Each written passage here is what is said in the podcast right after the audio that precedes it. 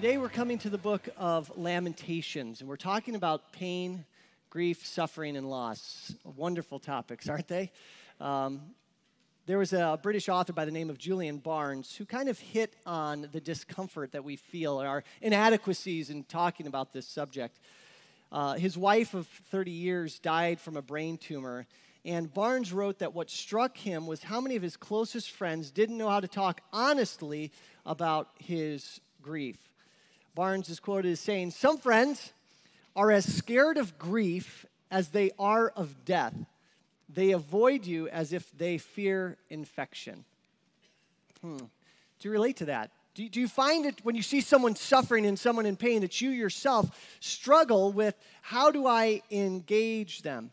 Do you yourself, when you're going through pain and suffering or loss, find an inadequacy, inadequacy inside of yourself just to even know how to process? Barnes says that one friend came to him and advised him after his wife died to get a dog. Some other friend suggested that he go on a long vacation. He said, Barely a week after my wife's funeral, a friend cheerily asked, So, what are you up to? Are you going to take a walking holiday? Barnes couldn't fault his friends, he said. He recognized the difficulty of dealing with someone who is walking alongside one who is struggling, struggling with suffering and loss. He would go on to write I remember a dinner conversation in a restaurant with three married friends. Each had known my wife for many years. I mentioned her name, no one picked it up. I did it again, nothing. Perhaps the third time, I was deliberately trying to provoke and afraid to touch her name. They denied her thrice, and I thought the worst of them for it. Just not even being able to speak someone's name. We struggle we struggle with dealing with suffering, pain, and loss in our own lives. We struggle in helping others walk through it. And today we're coming to Lamentations chapter 3. And I, so I invite you to turn your Bibles to Lamentations chapter 3 because we're getting into the heart this morning of this, this topic of, of how do we, as the people of God, face suffering and pain in our life. Now, I got to set the context for what we're looking at today.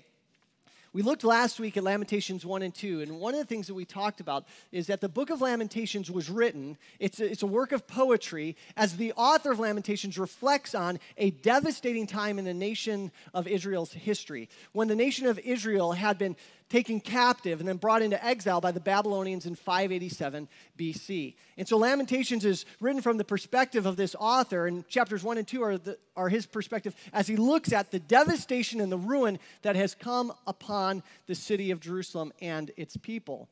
And so when you read 1 and 2, you see all that has happened, all the affliction that has come upon them. But also in chapters 1 and 2, the author makes it abundantly clear that the pain, suffering, and loss of Lamentations 1 and 2 has a, has a direct source. There's a reason for it. And the reason for the pain, suffering, and loss of Lamentations 1 and 2 is very simply this God's people had engaged in unrepentant sin, and God judges unrepentant sin. He doesn't let unrepentant sin go unpunished. And so when the author of Lamentations is talking about the pain and the suffering that the people of God are experiencing, he describes it in really horrific detail, but then he says, listen, we shouldn't have been surprised at it. We knew it was coming. We knew that this kind of suffering and loss was going to come into our lives because God had said, If you walk in my ways, you'll be my blessed people. But to forsake me is to forsake my blessing and to accept, instead of my blessing, my judgment. He had told them hundreds of years before that this very thing, being carried off by a foreign nation, having their city devastated, was what it would happen if they engaged in unrepentant sin. And that's exactly what happened. And so, as you're reading Lamentations 1 and 2, there are a couple of deep truths that are, that are supposed to uh, come to the forefront of our mind. One of those deep truths is that sin is far worse than we think it is. Sin is far worse than we think it is. In fact, sin leads to suffering. All the sin in the world can be traced back to sin that came into the world through Adam and Eve, and then we've continued to reproduce in our, in our own lives. Uh, you can't read Lamentations 1 and 2 without being confronted with this fact that we don't think about the severity of sin and that disobedience to a holy God, well, it should produce his righteous judgment upon us. And something that I, I think I had failed to mention last week was, was just this one very simple thought. You see, we think obedience sometimes is too much of a hardship. Sometimes in our lives, we think that obedience is too much of a hardship. We don't want to obey.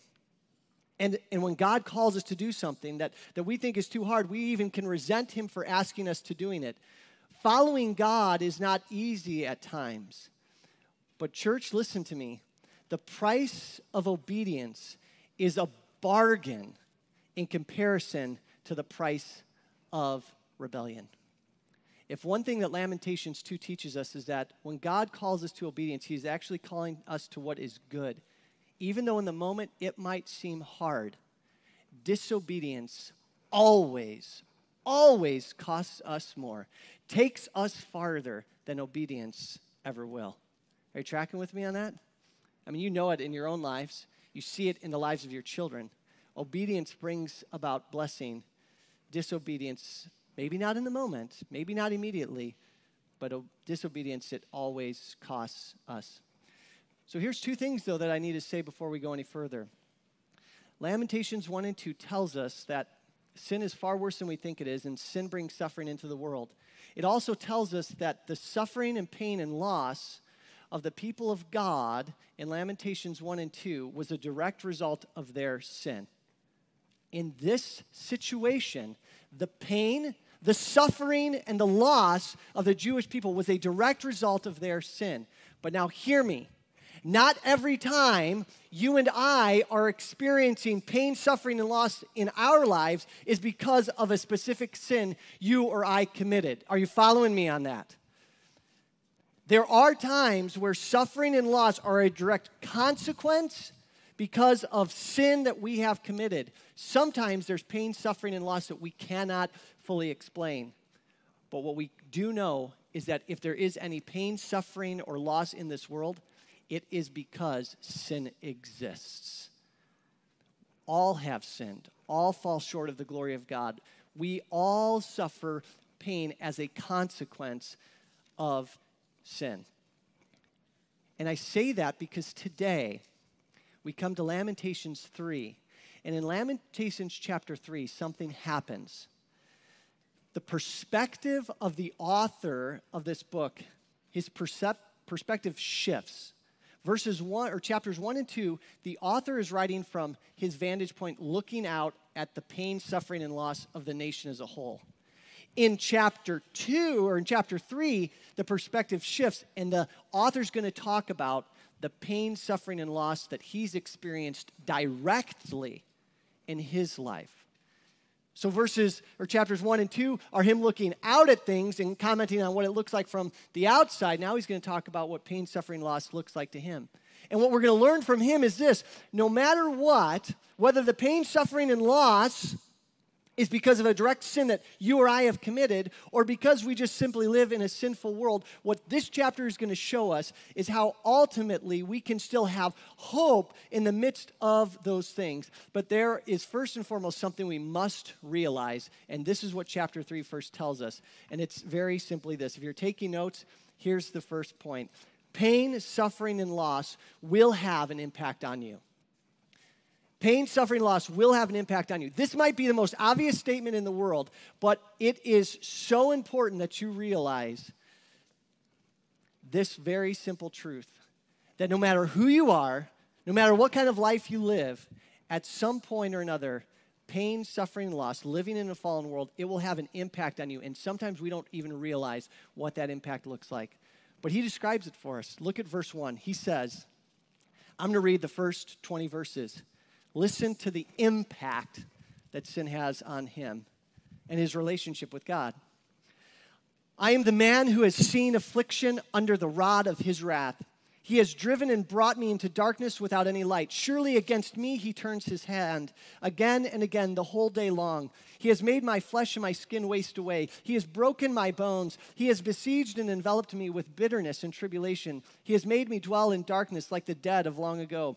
He has walled me about so that I cannot escape. He has made my chains heavy. Though I call and I cry for help, he shuts out my prayer. He has blocked my ways with blocks of stone. He has made my paths crooked. He is a bear lying in wait for me, a lion in hiding. He turned aside my steps and tore me to pieces. He has made me desolate. He bent his bow and set me as a target for his arrow. He drove into my kidneys. I have become the laughing stock of all peoples, the object of their taunts all day long. He has filled me with bitterness. He has seeded me with wormwood. He has made my teeth grind on gravel and made me cower in ashes. My soul is bereft of peace. I have forgotten what happiness is. So I say, so I say, my endurance has perished, so has my hope from the Lord. Remember my affliction and my wanderings, the wormwood and the gall. My soul continues, continually remembers it and is bowed down within me. What a picture. Does this sound like a man who is experiencing suffering? I don't see how you could read that any other way. But as you read the description of, of his suffering, what he's telling you and what he's telling me, what he's describing for us, is how he feels. Mark that word in your mind. How he feels about all that has come upon him and his relationship specifically with God. And he's being honest with us. He's saying, This is how I feel. This is my perspective on all that has taken place. And the first thing that he tells us is that when you are in pain and suffering and loss, you can feel as though God is against you or does not care. Over and over again, as you read chapter 3, this message seems to, to come clear. Look at verse 2. He says, He has driven me and brought me into darkness without any light. He, he's made my flesh and my skin waste away. You go down to verse 10. He is a bear lying in wait for me, a lion in hiding. He's turned aside my steps and tore me to pieces. Are, are, are those descriptions of somebody who feels close, close and cuddly with God? No, it, it makes it makes a picture to us of somebody who feels like God is against them, that God does not care. Church, when you are engaged in some kind of pain or suffering and loss, let's be really, really honest. One of the things that you and I might feel is, is this that God is against you, that God does not care about you. I was going to say this to later, I'm going to say it right now because that informs everything else. Listen, one of the reasons why this chapter was written for the people of God, for you and for me, is to wake us up to the reality that if you feel these things, if you're experiencing th- these things, if you're having these thoughts when you're suffering, you're not abnormal. And you're not even sinning if you feel this way. Because this is a natural result of what pain and suffering can make us feel and even begin to think. And so he's saying, listen, if you feel like God is against you when you're in suffering and pain or that he doesn't care, that's not an abnormal thing to feel. There is, though, a problem when we start to feel this way. Church, when you feel like somebody is against you or somebody doesn't care about you, are you quick to run to that person? Is that somebody then that you want to talk to and engage with? Is that somebody that you're going to look to to comfort you? No. And so we got to be really careful. What do we do when we feel this this way? We want to hide from this type of person. He also tells us, though, that there's another way that we feel when we're in pain, suffering, and loss. You can feel like an outcast. You can feel alone. You're going through this thing. And that's, that's what Julian was talking about at the beginning when he was saying, I'm going through my pain and my suffering. No one else is going through it. It's hard for them to even to acknowledge it. Look at what he says in verse 7. He has walled me about so that I cannot escape. He has made my chains heavy. Though I call and cry for help, he shuts out my prayers. He has blocked my ways with blocks of stone. He has made my paths crooked. I can't get to the things that I feel like I need to, to help me. I feel like an outcast. I feel alone. When we are suffering with pain, when we are faced with loss, we can feel distant from God. We can feel distant from others. There can feel like there's just a wall between us and other people, and especially against a wall between us and God. And if you feel alone, if you feel like an outcast, if you feel like God is against you, it makes sense why he also tells us that one of the things you can feel is bitter. You can become very, very bitter. You can have feelings of, of bitterness, like your soul is being poisoned. That's literally the word here. I feel like my soul is, is poisoned. He says in verse 5, He has besieged me and enveloped me with bitterness. There it is in tribulation. Verse 15, He has filled me with bitterness. He has seeded me with wormwood. He has made my teeth grind on gravel. That's a pleasant picture, isn't it? Here, chew on this for a moment, right? He's made me cower in ashes. Not you, but somebody else, I'm sure. Have you ever seen someone who has been suffering and they've gotten bitter? I mean, not you. You never have ever felt that when you or I were suffering. But other people get bitter, right? They feel bitter, they, they, they feel poisoned. And can we be truthful with one another? Sometimes we don't like to be around people who are suffering because they are bitter you see what they're going through, and they're just, you know, they're negative Nellies, right? The Bible comes to you and says, Do you know that's one of the things that you can feel, that you can experience in suffering and loss? And then it culminates in this in verses 17 through 20. You can feel hopeless. That might be the most obvious one. He says, My soul is bereft of peace. Wow. I have forgotten what happiness is. Have you ever been there? A moment in your life where there's no peace, but you've forgotten what happiness is. There's this scene both in Lord of the Rings, the movie, and then in the books where Frodo is carrying the ring to Mount Doom. Uh, if you don't know the story, read the books. Come on, get with it. Um, and, and the ring represents a source of evil, and he's been he's been charged with the burden of carrying this ring. And, and they're almost there to destroy the ring. And, and they're talking to one another. And Frodo and Sam, his, his companion that's with him on the journey, as they're suffering together, they're, they're like, I've forgotten the taste of food. And every time I, I, read that or I see that in the movie, I think about this. I've forgotten what happiness is. I'm so consumed with the suffering of my loss. Food has lost its taste, and it's not because of COVID, okay? It's because I'm in pain and I'm suffering. He's like, I don't even know what happiness is anymore. My endurance has perished.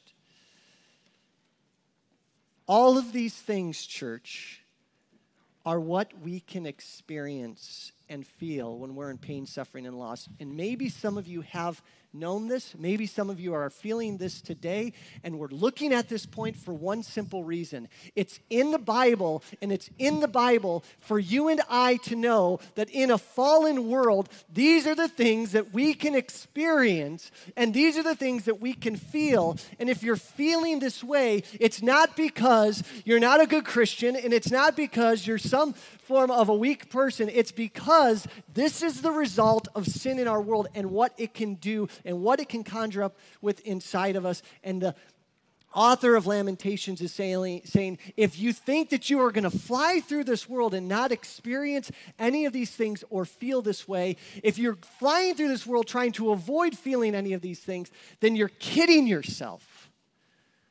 And we need to be real with one another as a church, as a people of God, and say, sometimes, whether because of our sin, whether because of the sins of others, whether just because we live in a fallen world and a consequence of it is pain and suffering, you can feel this way. I want us as a church to have a category for ourselves that lets us say that if you've lost someone or you are suffering in some way, shape, or form, that the reality is, you might feel one of these things, or all of them, or even more. And if you are, don't be surprised, but also come to know that this isn't the only thing, that this is all that you're left with, because the passage goes on. It's not just a chapter intended to communicate to us the reality of sin and its consequences, but it tells us ultimately the needed response in the midst of pain, suffering, and loss. This beautiful chapter comes to us and it says, Here is the needed response for you and I when we are faced with pain, suffering, and loss. And the very first thing, the very first thing that this chapter shows us that we as the people of God must do, the way that we are to respond, is so simple, yet out of all the people that I counsel, it's probably one in 10 that have actually said, I've done this. Are you ready? Here it is cry out to God. Cry out to God. As you go through this chapter, as you go through the book of Lamentations, look at what the author is doing. He knows the cause of his pain and suffering, but he literally takes 20 verses to let God know how he feels. No comment yet on whether or not his feelings are correct, just calling out to God, expressing how he is feeling and what that is doing to him. And I want to ask you the question, church. It's not just here in Lamentations, but it's in the Psalms. We see all these Psalms of lament. We talked about this even during the summer. Did you know that if you are in pain, if you have suffered loss, did you know that you can tell God about it? That you can come to Him and that you can express your hurt, and that not only can you tell God about it, but that God wants to hear it. We are not designed to keep the pain in our hearts and minds alone. He gives us the Psalms of Lament, He gives us an entire book of the Bible to let us know that when we're in the midst of pain and suffering, we can cry out to God. His word demonstrates over and over again that if you're in pain and if you're suffering, that you can go to God and you can say, God, I don't like this. This hurts. It makes me feel like you're not there. It makes me feel like you're against me. It makes me feel bitter and alone. I feel like an outcast right now. And if you think the spiritual person wouldn't say those kinds of things to God, if you think the spiritual person just has to work through those things and say, no, I can't express how I'm feeling to God, then you got to do something with Jesus Christ. Because Jesus Christ on the cross cried out. And he said, My God, my God, why have you forsaken me? He knew in his humanity what it felt like to experience pain and suffering. And God in the flesh even made his emotions and his feelings known.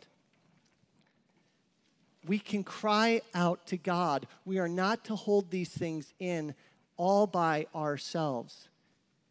You see, look, we do not live in a world where the people you and I have a relationship with can know what you're thinking. Right? Do you know anybody? Do you have a relationship with anybody in the world who always knows exactly what you're thinking? Now, don't be careful. All right? You know, you're like, well, I know what they're thinking. No, you don't know what they're thinking. Every relationship you have in your life, in order for somebody to really know what's in your heart and mind, you're going to have to tell them about it. And when you assume, how well does that go? Yeah, you know, those are the. Think about this. Some of you would say, why should I have to speak these things to God, doesn't God know everything? The answer is yes, He knows everything, but you don't know that. You see, because you are designed by God and live in a world where everyone that you communicate with doesn't know your mind. And so, in order for you to communicate with them, what do you have to do? You have to let them know. And yet, Christians sometimes, we get in our brain that we should engage in a relationship with a personal God in a different sort of way. And one of the things we do is we're like, well, God knows already what I'm thinking. God knows what I need, so I don't have to express it to Him. There is no other relationship in your life where you function in that way. And God, over and over and over and over and over again in His Word, says, do not treat me differently in relationship like you do other people in which you gauge in relationship.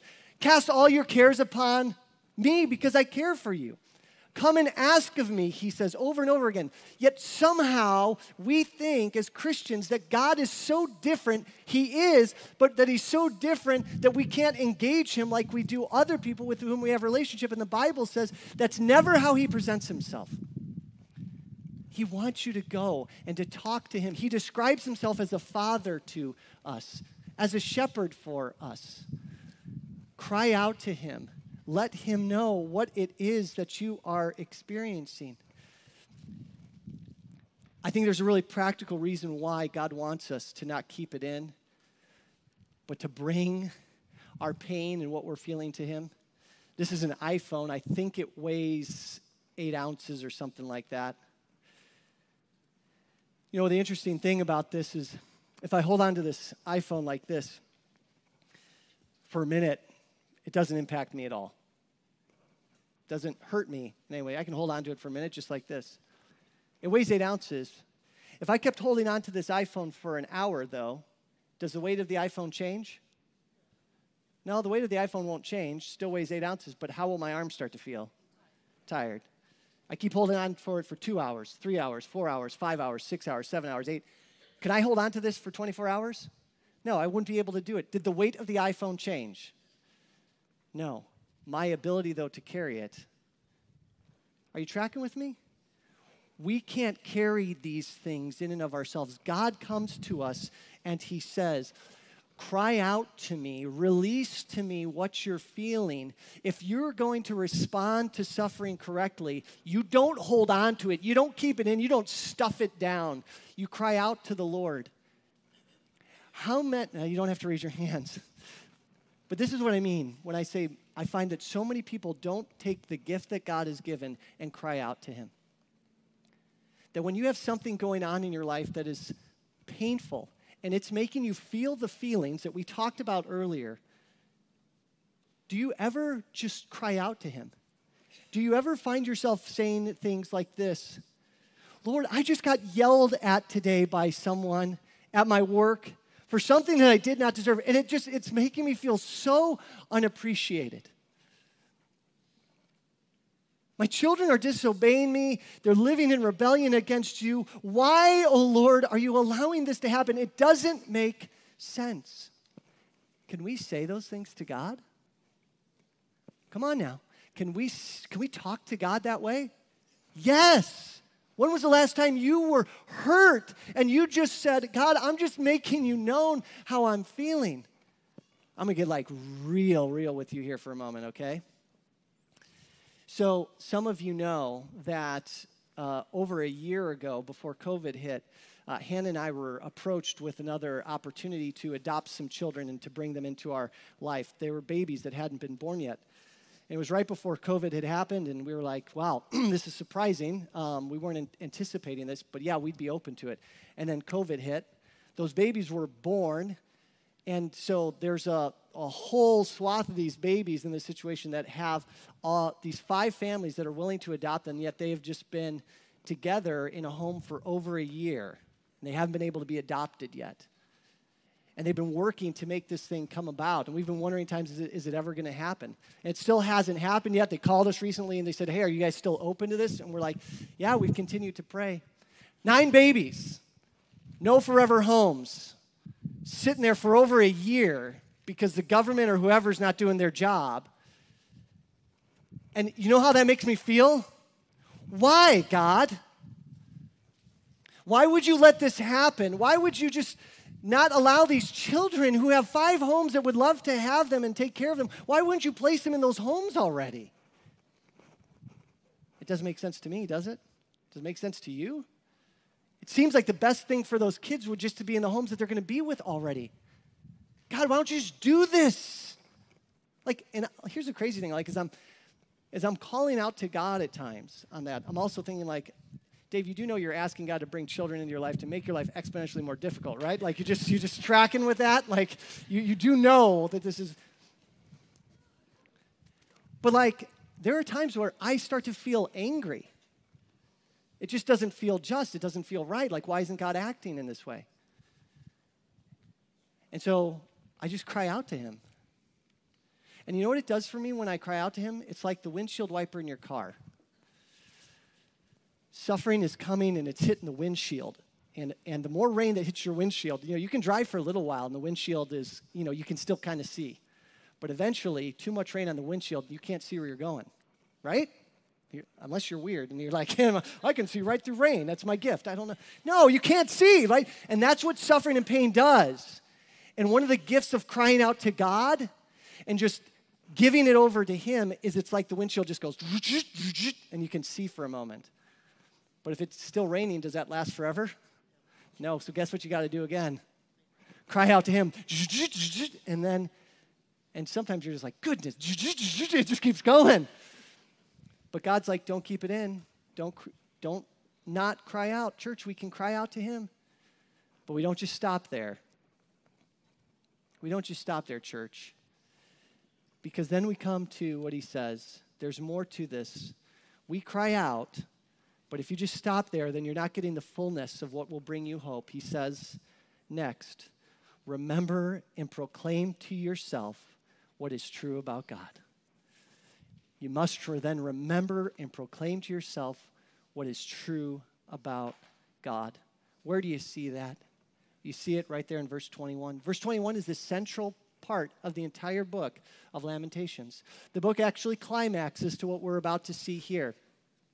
And it says, But this, as I cry out to him, but then this I call to mind, and therefore I have hope. What he calls to mind. What he calls to mind is who his God is and what he has done for him. Verse 22 The steadfast love of the Lord never ceases, his mercies never come to an end. They are new every morning. Great is your faithfulness. The Lord is my portion, says my soul. Therefore, I will hope in him. The Lord is good to those who wait for him, to the soul who seeks him. It is good that one should wait quietly for the salvation of the Lord. It is good for a man that he bear the yoke in his youth. Let him sit alone in silence when it is laid on him. Let him put his mouth in the dust there may yet be hope. Let him give his cheek to the one who strikes, and let him be filled with insults. Why? For the Lord will not cast off forever.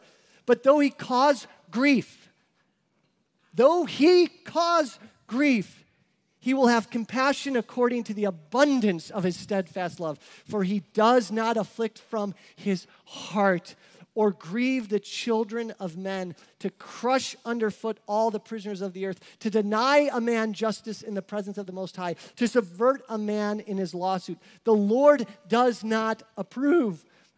Who has spoken and has come to pass unless the Lord has commanded it? Is it not from the mouth of the Most High that good and bad come? Why should a living man complain, a man about the punishment of his sins? Let us test and examine our ways and return to the Lord.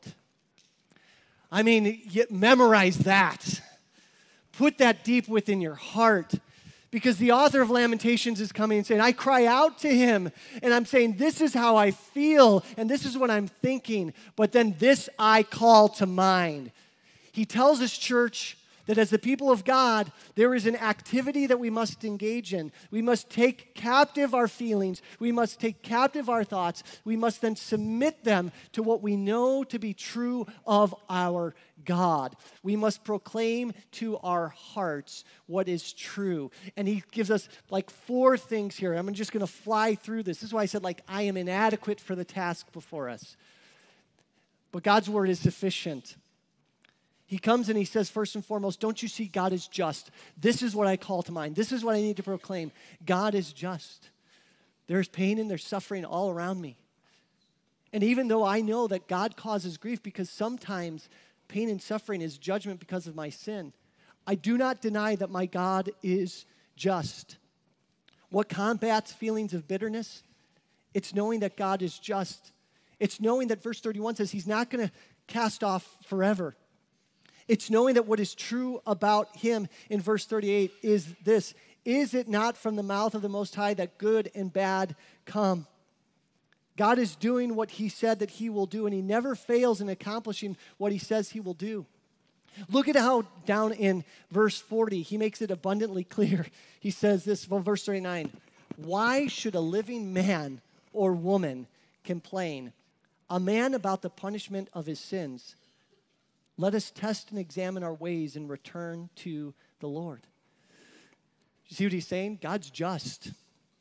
How could you ever complain about any of the pain and the suffering in your life when you realize that all pain and suffering is the result of man's disobedience? Is any of us innocent?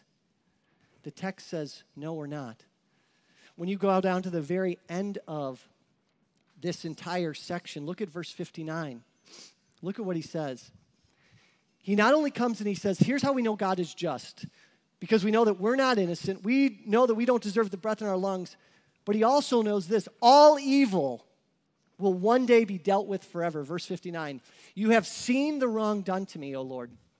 Judge my cause. You have seen all their vengeance, all their plots against me. You have heard their taunts, O Lord, all their plots against me. And the lips and thoughts of my assailants are against me all day long. Behold, they are sitting and they are rising. I am the object of their taunts. Yet, verse 64 You will repay, O Lord, according to the work of their hands. You will give them dullness of heart. Your curse will be on them. You will pursue them in anger and destroy them from under your heavens, O Lord. Do you hear what he's saying? Church, is God just? Will he deal with evil? The answer is he will. And it's maybe in this life,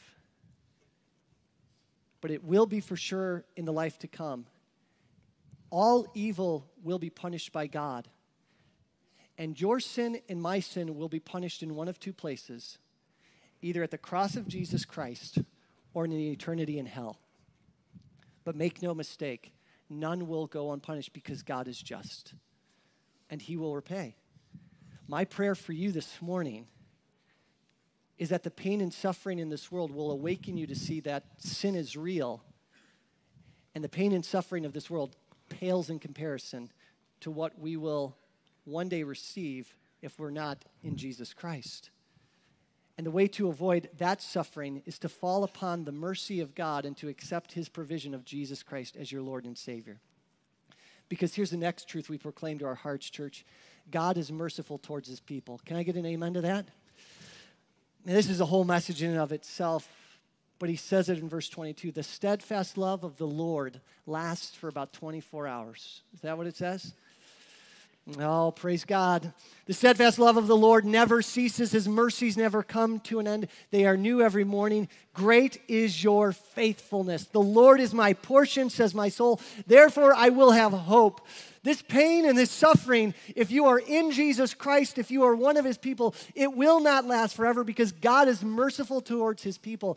The beauty, the beauty of the gospel of Jesus Christ is this truth God shows his steadfast love and mercy towards you, not because of the things that you do, but because of what Jesus Christ has done. And before Christ ever came, his love and compassion for his people was always based on the covenant that he made. He made that covenant with his people and he said, You are my people. I delivered you. It's not because of what you do, it's because of what I've done.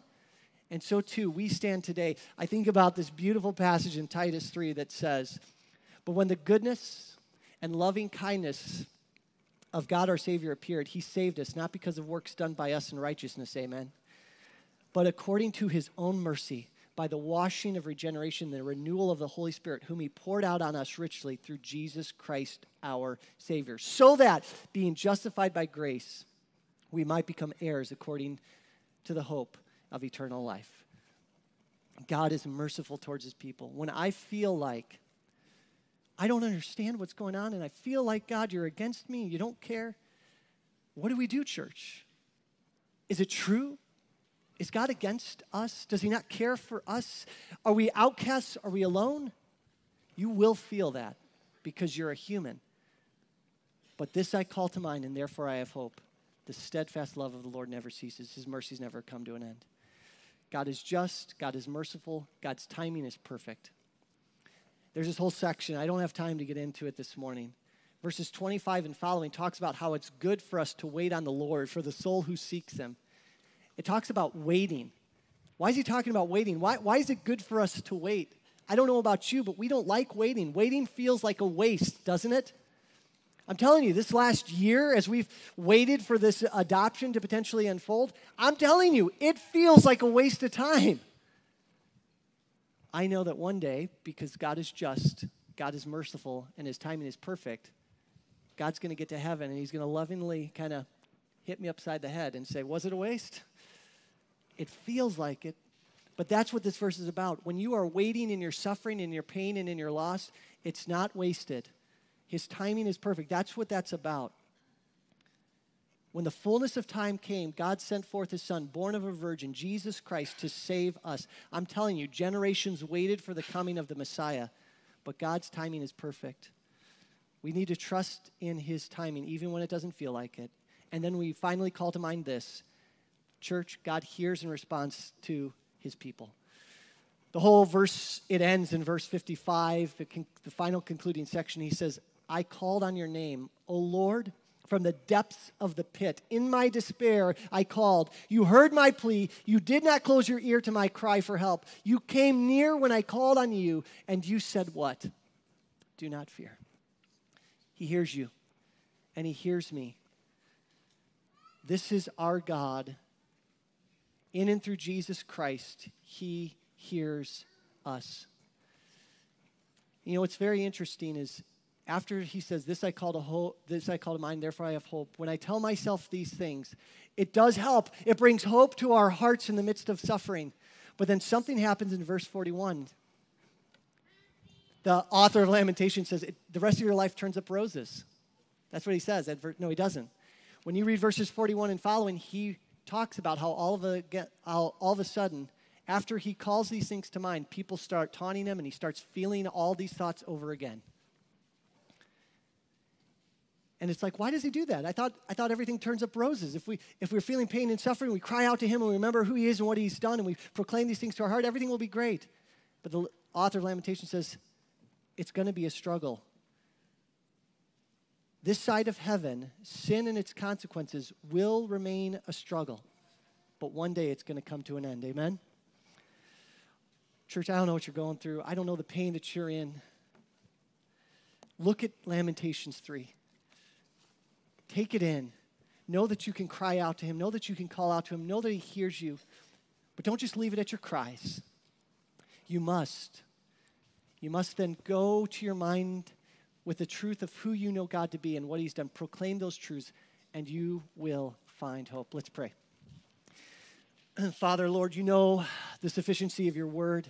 You know that in what you have written and what you have given, Lord, we will find hope. And so, Father, I pray that you will provide that for your people today. Take my words out of the equation. Lord, let your word remain. And let these truths lead and guide us as a church family and as we look to comfort others. So we pray and we ask in Christ's name. And all God's people said, Amen. Amen.